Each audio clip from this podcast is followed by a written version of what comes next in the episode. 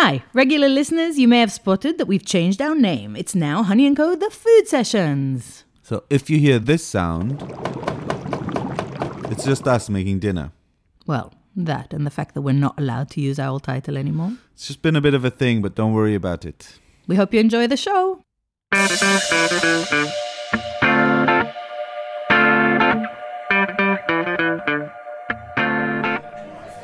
Hi, thank you so much for downloading our podcast, The Honey and Co. My name is Itamar Srulovich. Me and my wife have some restaurants in Fitzrovia and a couple of cookbooks. Ever since we opened our restaurant, we've been meeting so many incredible people who are cooking, who are making food, who are writing about food. And we just want to have a little bit more time with them. We invite our favorite people once a month or twice a month to our deli, Honey and Spice, and we sit down and have a longer chat. We cook from their books and from their culture, and this is a recording of these talks. I hope you enjoy it.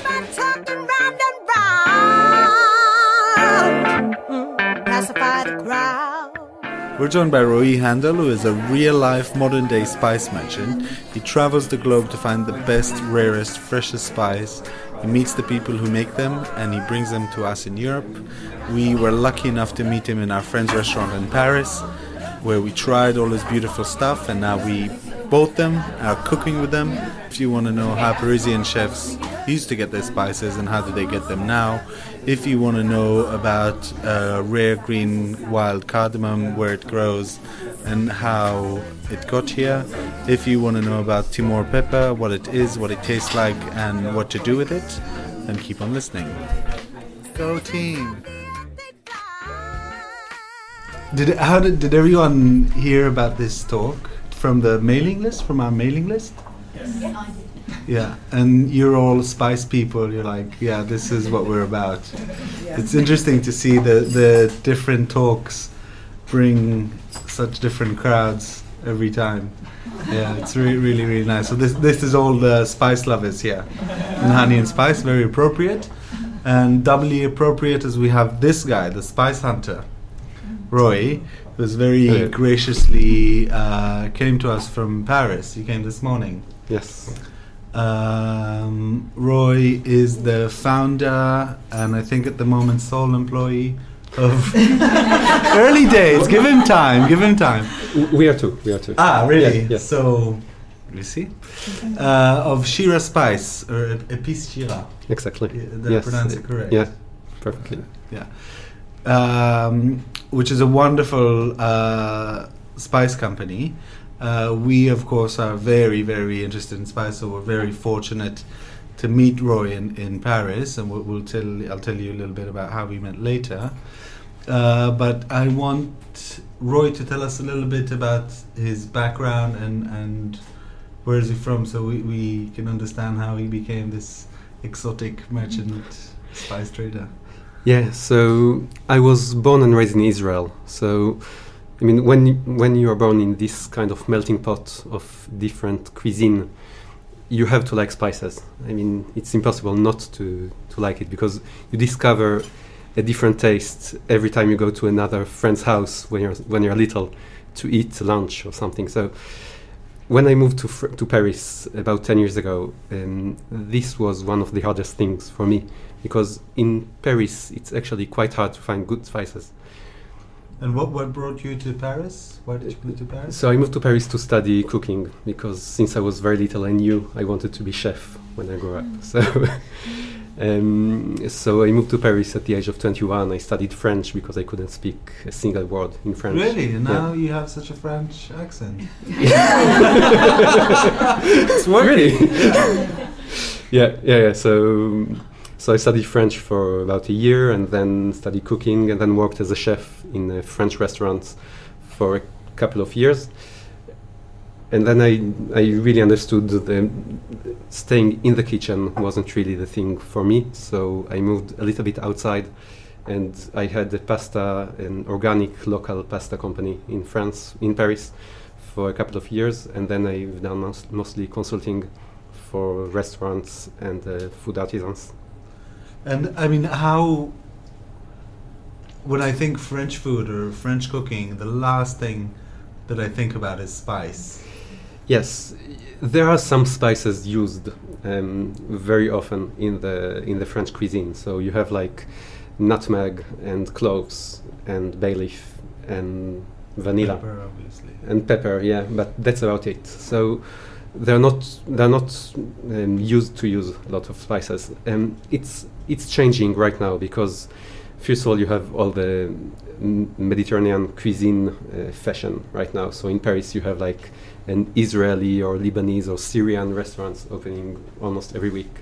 So people are getting used to it.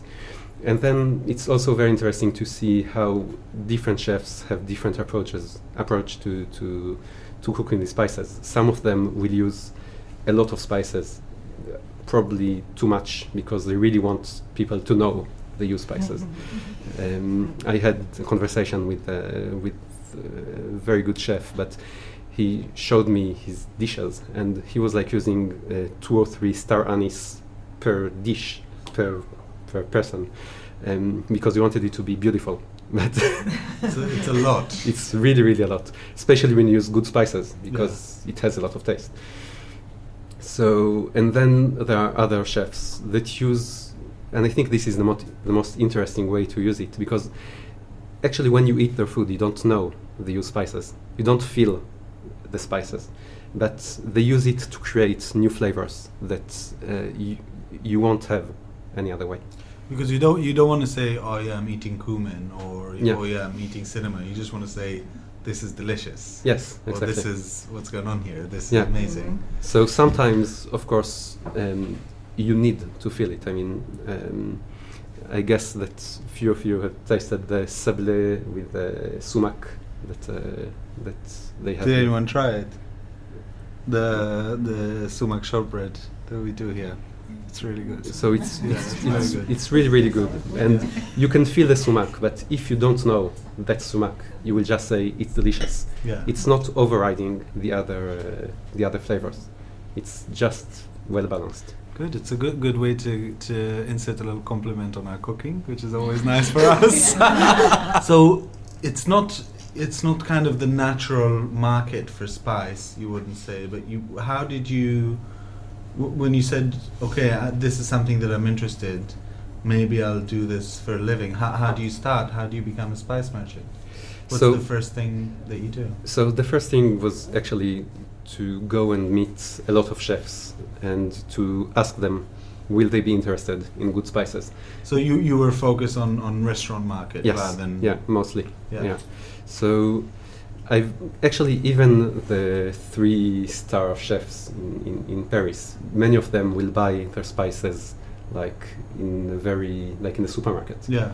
because they don't know that it is important. It's like for, for many of them till about five or ten years ago, it was the same for uh, for vegetables. They would buy vegetables just like in Metro. I don't know if you have it here, which is like like um, Tesco or something. Yeah. yeah, it's a very big supermarket, and they would buy everything there. So now they know that vegetables are important, and they start to understand the spices are important as well. Well, I think the um, it is one of those things that if if you're not kind of familiar with with with how to cook it, like you know, I'm sure there's, there's a lot of things that I don't know how to cook, or like like Asian cuisine, you just say soy sauce is soy sauce, but of course there's such a Yeah, so huge variety. this is many of the chefs I go to see. They they're like, oh, I'm not I'm not interested because I don't use spices in my in my kitchen.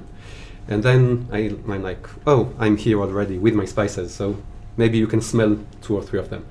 And when they smell them, they say, oh, but I never smelled anything like this.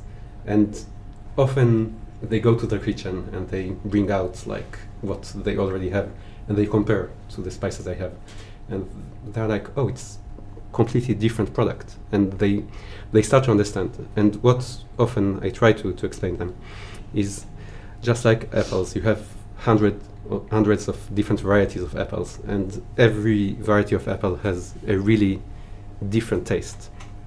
And it's the same thing with spices, because first of all you have the really the botanical varieties, and then you have the terroir, which is exactly the same with wine and with vegetables and, with everything and with everything else. A peppercorn that comes from uh, the a hillside that that uh, faces south or north, it will not have the same taste, not the same aroma, not the same uh, heat in mouth. It will taste it will taste differently. And so you were you were speaking to all these chefs. They obviously you had some good feedback because Yes. otherwise you wouldn't say, okay, I'm gonna you know put all my life into this. What's what's like? How do you how do you find these? So first of all, actually, I just used the internet to find um, There you go. to find Yeah, NGOs. Google good pepper. yeah, exactly. to find NGOs and um, and cooperatives that doing organic spices in regions I was interested in, and then I contacted all of them, and I've seen if we had the same way of thinking and proceeding because many of them when you when I say quality they will say low price. And it's not really the same thing because often they will just try to, to, to sell big quantity and they will mix everything and they don't care about the about the quality. But then I found about five or six uh, NGOs and cooperatives that were really um, engaged in the quality. So when I found them, I went to India, to Nepal, to Sri Lanka uh, earlier this year, and I visited about uh, 150 farms in Oh, wow. um, in uh, about a little bit less than a month. So it Oh, was wow. quite a race, actually. um, but I thought you were there, like I thought you were there for like six months. no. Oh my No, god, no. 150 farms in a yeah, month. yeah, yeah. So it was often like 10 farms a day. Um, but it was really interesting to see how people work. And I mean, just like here, just like farmers here or any other, any other uh, craftsmanship, they will often try to, to use the, the, the simplest solution. So they will not try to make the best thing, they will try to make the easiest thing. And when you go there, you can find some farmers that really go the extra mile to, to do something extraordinary. For example, I've met this farmer in uh, Rajasthan. So Rajasthan is uh, northeast of India, and it's the desert. It's uh, 35 Celsius um, in the winter and about 50 in summertime. And this guy um, will not water his plants. He will water about two or three times in a year, so we can say will not water it. And he uses trees that going to, to take the water deep down um, and bring it up to, to water the other plants. And you have the result is some, it's, it's uh, like cumin or coriander that doesn't smell like anything you, you've ever smelled before because it's so concentrated. And even after this, um, he will he will sort the, the spices by hand. So every grain of cumin was really picked. So it's really beautiful. When you look at it, you can you can see how the you can smell, you can see, you can taste how the the job is really extra, extraordinary. I mean, I did have a, a, a, a similar experience that you know moving to this country and then you know trying to find all the spice and then looking for the quality. I didn't you know didn't go as far as you did, mm-hmm. but still it's so exciting that you find you know like I remember that finally we managed to, to buy the the Persian limes. Yeah, Or that we find, you know, we had to find a supplier that brings us good cumin. yeah, Or we're still building on Roy to bring us Moroccan from Moroccan cumin, but that's that's for the future. All these things are really kind of there's such a sense of discovery and excitement when you find something that's you know delicious and of good quality. It must have been you know amazing for you when when you, you go to these places and you see these things. Like, yeah. I remember in Kerala, in uh, southwest of India, I was in this farm and it was really high in the on the hills, but it was one hill. Actually, the farm was covering all the top of the hill. So first of all, you had like an amazing view, and when we went there, it was um, uh, uh, s- like really raining hard, but you, you you couldn't see like three meters ahead, three meters ahead, and then the sky went clear, and it was really everything was so beautiful. So you already had the emotions going up, and then we were hosted by this farmer who was actually um, quite a rich industrial guy. Um, that when he had enough money, he said, "Okay, this is enough. I don't need more money. My children have enough money, my grandchildren will have enough money. So he sold his company, and he just went there and he started cultivating spices. And he's doing this variety of green cardamom that you that you have here. This is the one that we Yeah. tried. It's unbelievable. and it's actually it's wild cardamom that he picked up in the wild and he replanted it in his farm but in the wild way so you don't have like all the cardamom together. You have one cardamom here and one there. And he's doing like 40 kilos per year. And that's all. And when we went there he was like he gave me a small bag and it was really hidden like in under the seat in, in, in a tin box in, then in small in small uh, plastic bags. And everything was really like a secret uh, product. And he said okay here this is a gift for you since you are now my friend but i will not sell it to you. I was like why? Because this is a really rare product and i will never sell it. And i only offer it to my friends and to my family. And we talked and we drink chai and we ate a lot. And then after about an hour or two he was like okay you know what? I will sell you about 20 kgs but it will be expensive okay so this is, this is kind of the haggling, but it's. Yeah. I mean, I've I've uh, I've tried it. You will try it.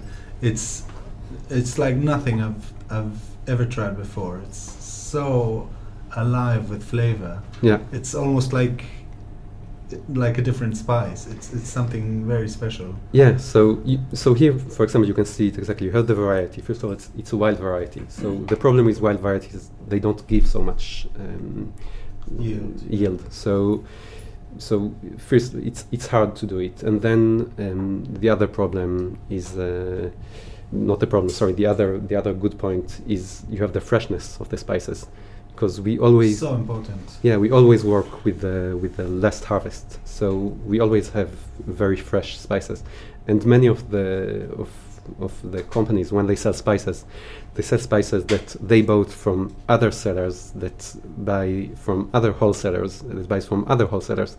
So sometimes there's those are spices which are three, four, five years old before you get it. So this is very important to have the freshest uh, product. and really really hard to to find Yeah. you know someone that, that will tell you you know this is fresh Yeah. you know that you can trust this is why I work directly with farmers because they don't they don't have the luxury to keep the spices until the market goes up. no because usually you know you- you- you'd say you have these big warehouses and you'd have black pepper that changes hands Yeah. five times before it even reaches Yeah. the customers and Mm. it's it's not the it's not the same Yeah. and I think just like with with any other you know with with any other dry store ingredient it, the freshness is so important. Yeah. so important. Um, it's a very kind of romantic notion being a spice merchant. It you know feels a little bit you know um, uh, middle ages or something like that. Do, do you find the the romance in it or is it just work for you? I mean, first of all, it's it's much easier. It's a cool thing to say in parties, saying, "Oh yeah, spice merchant." Yeah. Uh, Um, it's it's much easier for me than it was for Vasco da Gama, for example. Let's start with this. yeah, air travel helps. Um, but uh, I, I mean, I, I just read today actually uh, someone saying that um, the spice exploring is a little bit like space exploring because the, when when you look at the space, I mean, you have it there. You, you you cannot avoid it. It's like spices. You have it, but you don't know really what is it. You don't What's know. on the ground? Yeah, you don't know, and then you're curious and you try to to understand it, and then you go further and further. So Did, did you have any kind of dangerous or dodgy encounters? I I had this um, yeah I had this experience in Sri Lanka actually. I was in this farm which is uh, I call it a farm but it's not really a farm because it used to be a farm about 30 years ago. And then it was bought by a couple who decided just to reintroduce the jungle inside the farm. So it really looks like Jurassic Park um, scenes. I mean it's, this is really romantic and beautiful I mean. And then you go there and you talk with the with the guy and you tell him okay so like what kind of animals you have here? And he's like, oh, nothing, nothing weird. I mean, we have lots of birds and, and some hedgehogs and things like this. Oh, and many serpents. Oh, and yeah, of course, you have the jaguars, but I mean, they're out only early in the morning. So if you're after 7, 7 a.m., usually you will not see them. Yeah, it's fine. as long as you keep for your hours, you're free of jaguars and there's only the snakes to deal with. Yeah, yeah, yeah. Easy. So, Very easy. so, but uh, other than this, you don't really have. You see, it's not. Uh, and and then you have, I mean, like the drivers in Nepal, but this is It's uh, putting your life in your hands just every time you go in a cab. yeah. Mm. Um, so when you when you find all these kind of precious spice, and they're really, you have um, a treasure box, which you'll see.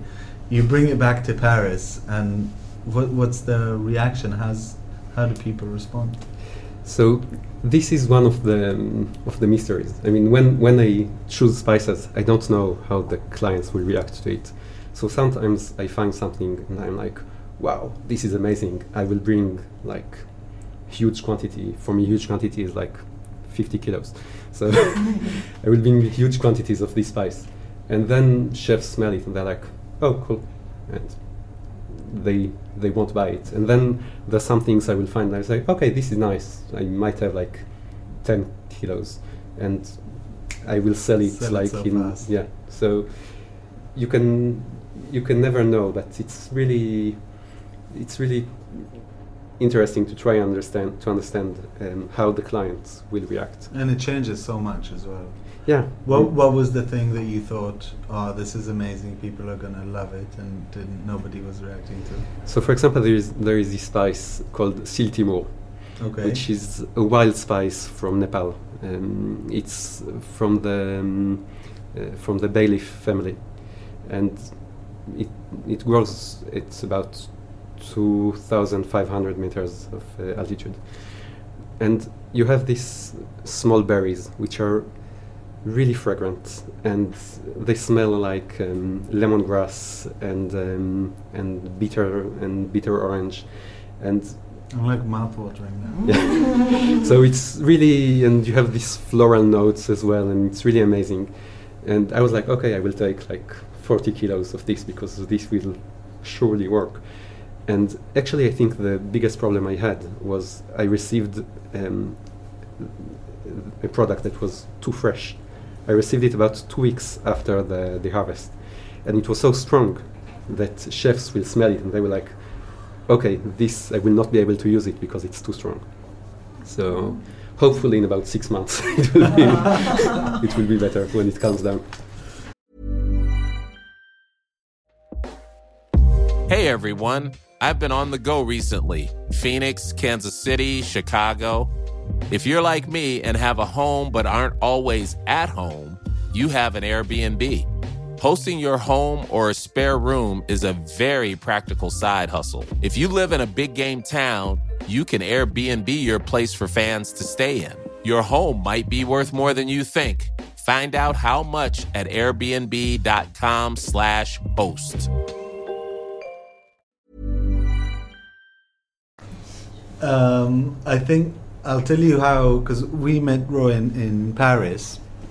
We have uh, we met a lovely couple, Moko and Omar. They have a beautiful restaurant in Paris that's called Mokonuts. That is just one of the loveliest places on earth. If anyone's been there, you've been there. No, it's just the the cutest little restaurant. It's about it's the size of our restaurant actually, and the the food is delicious, and they're such lovely, warm people. Who, we had a fantastic time, and then they said to us, "Oh, you have to meet this guy who brings spices, and you, you would love it." And Roy came to meet us after lunch, and he brought us his toolbox. Do you have the Yeah, sure. toolbox? Which is you think I'm saying toolbox as a metaphor, but it's an actual it's an actual toolbox. And then we just sat there after lunch service. The restaurant was kind of winding down. We were just going through all these spices and tasting them, and it's just like one thing is more amazing than the other, and things that we've never heard of, and just the sheer quality of everything. I mean, the the the paprika that we've tried is is it's just beautiful. We, I mean, we we buy Moroccan paprika usually. This is Spanish, but it was so good. It and everything that was tried we tried was of such high quality that we were like you know kids in a in a candy shop. Um, we we kind of didn't know even when to start. Of course, the rest of the day I didn't tell you, but the rest of the day our mouth was completely numb. we were we were sneezing all day. We're like, why are we sneezing? And it'd be like, oh yeah, because we're, we're sniffing spice all day. But we were we were just thrilled Mm. to to have that, and and I hope, you know, I was hoping that this is kind of the the reaction that you get from from a lot of chefs and and people. Yeah, so many chefs sneeze. Let's start with this. um, but yeah, so people are really, are really amazed. I mean, I, I think one of the most beautiful things is to the eyes of chefs when they smell it uh, with some spices, like with uh, cardamom or some peppers or the wild almonds. You can really see the, the surprise and the joy in their eyes, and this is one of the most beautiful moments for me. I mean, every time I, I meet a chef and he's like this, I'm just amazed. Yeah, it's it's very gratifying, and actually, again, for for us, it was so such a nice thing to find someone that's doing exactly what we're looking for. Um, so this is going well. What's what's the future? Because most of the spice now that you get are from Southeast Asia. Yeah. We want to send him to Morocco to bring us Moroccan cumin and and turmeric that we love. That they do good spices. Yeah. there. Yeah, yeah, Yeah. definitely. So wha- what's the what's the So actually, the next the next step is going to be yet again Asia. Um, in January, I'm going back to Indonesia, uh, India, Sri Lanka, and Nepal. Uh, this time a little bit a longer stay and with less farms, hopefully. But uh, No, you've you've whittled it down a little yeah, bit. yeah, yeah, yeah, exactly.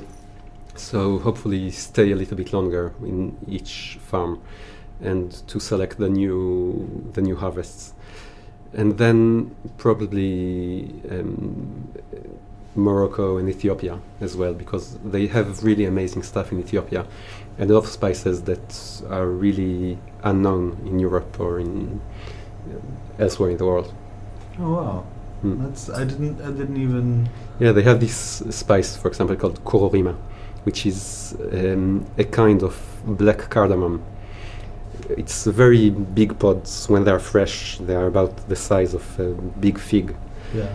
and then when you open them, when they are dry, when you open them, it smells like a mixture between uh, black pepper and cardamom, and it's smoked, and it's really, for me, it's one of the most mouth-watering spices out there. Oh, well, I'm looking forward to you coming back with more things. We have some things for you guys to try and smell. Can we pass it around? Maybe the paprika? So actually, the, um, the paprika we're working with come coming from uh, Murcia in Spain, and it's one of the rare um, farms to do everything by themselves, which means they produce their own seedlings and then they uh, they grow, they dry, they smoke, they grind, they do really everything inside the company, which gives this high quality and also the, the freshness again because often paprika it's bought again and again and then you don't know where really it comes from and when it was made. So this is really the last uh, the last harvest So this is from this summer, say. yeah so this one actually actually no this one is from last year because i received it during the summer but we will receive in about two weeks uh, the The, the one batch. that was harvested in October. So, and it smells like the the sweet one, the unsmoked one smells like um, tomato and and uh, bell pepper, and it has really uh, oily quality to it. I mean, it's really I mean, the, the flavor is incredible. You're going to try it in a little chicken salad that we made, but it's really, really something very special. And this is the wild almonds. yeah. And this you can try. You can have one So actually, the, the white almonds are, I think, probably my best seller.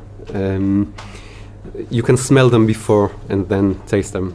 Actually, um, those are some kind of bitter almonds that come from Iran. But it comes from the desert. They call it mountain almonds, actually, in Iran.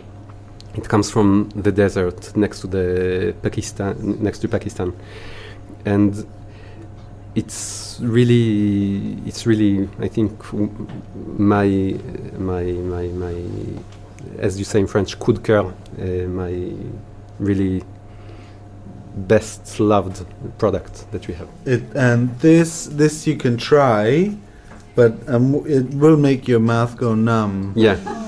so But it's it's fun. It's good fun in a fun way. So, so this one's called Timur pepper or Timut pepper. Both of the names exist, and actually, it's you, you should smell it first always. This one smells like uh, grapefruit, and it's from the same family as Sichuan pepper, exactly. and and it's really amazing. It's very strong, and it's wild harvest from Nepal. Also, it comes from about 1,500 meters of altitude, and um, it comes from actually it's a citrus. It's a very small citrus, and it comes from a tree with huge spikes that um, grows up on the mountainside, uh, almost vertically. So when they have to harvest it, it's quite complicated and quite dangerous stuff. But they they are used to it, and they're doing really also amazing job. Um, harvesting only really the ripe uh, berries and also taking out because inside there's a small seed which is very bitter so they take it out and everything is done manually so That's super painful. yeah But this is who uses who cooks with this. so for example in nepal they use it to make uh, mostly in in uh, southwest of nepal they use it to make like chutneys and um, they also have um, this dish made with um, this kind of spinach that they have there with a lot of uh, of uh, timur pepper and uh, chili so it's Beautiful. it's really beautiful Does anyone have any questions to Roy? Or feelings or emotions that they want to share with the group? I'll just need to repeat your question for the microphone. I suppose the thing will be how to use them, just depending exactly what you have. You know that how to balance things out with the exact fresh thing that you've got.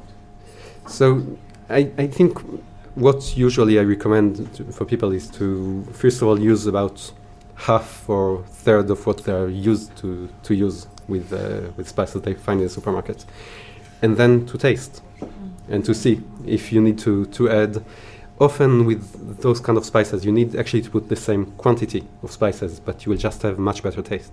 Can I ask you, how long, how long can you keep spices? You know, they always say every year, clean out your spices. Uh, so if How the spices if the spices are fresh, you can keep them for two or three years. Okay. Um, if you know that you are not going to use them a lot, you can keep them in the freezer. Freezer. Yeah.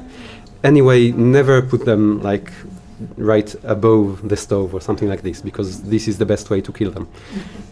What, what do you think of the, is there a substantial quality difference and also in terms of the shelf life of spices that are whole versus spices that are ground? Because obviously as a home cook, it's so much more convenient to just use pre-ground spices.